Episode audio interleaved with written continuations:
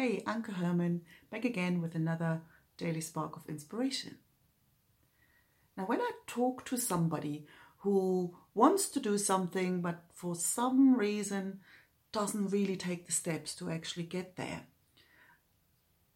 it often turns out that they're worried about what people will think. And, well, I can relate. But the thing I want to point out is that I don't think it's actually true.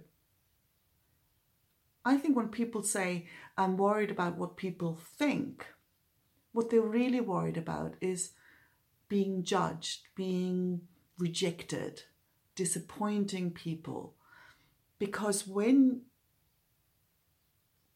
when I when people find out about that about me quitting my job, moving to Spain to start a sewing business, the reaction I often get is, "Oh, that's so inspiring. I wish I could do that."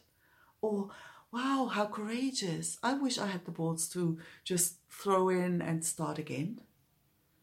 And if you imagine people's reaction like that, you don't worry about that what you worry about is probably what I was worried about when I went into my boss's office to resign. And I thought, oh God, he's going to be really disappointed because we've just started the project. He's going to think I've totally lost the plot.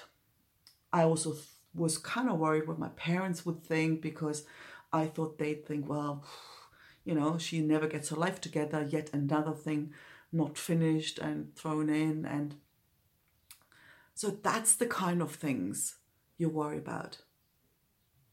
That sense of rejection, that sense of disappointing somebody and not living up to somebody else's expectation.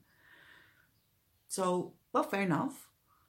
The thing that really helps to remember, though, is that we can't ever know what people are going to think. How many times have you had an uncomfortable conversation that you've put off for ages, and when you had it, and told what you had to say, and they go, All right. How many times? Or even the other way around, when you thought you really do somebody a favor and they get pissed off and you didn't see it coming. So, what I'm saying, we can't ever know what somebody's going to think because what they're going to think and what they're going to say has a lot more to do with what's going on in their world than it has with you.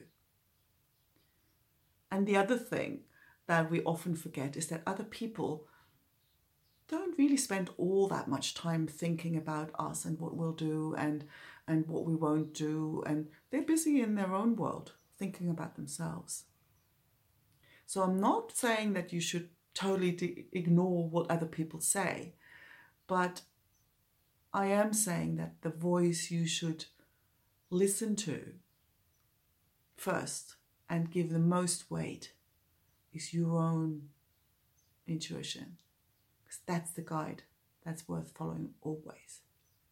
So next time you're worried about what other people will think, just um, think again. See you tomorrow.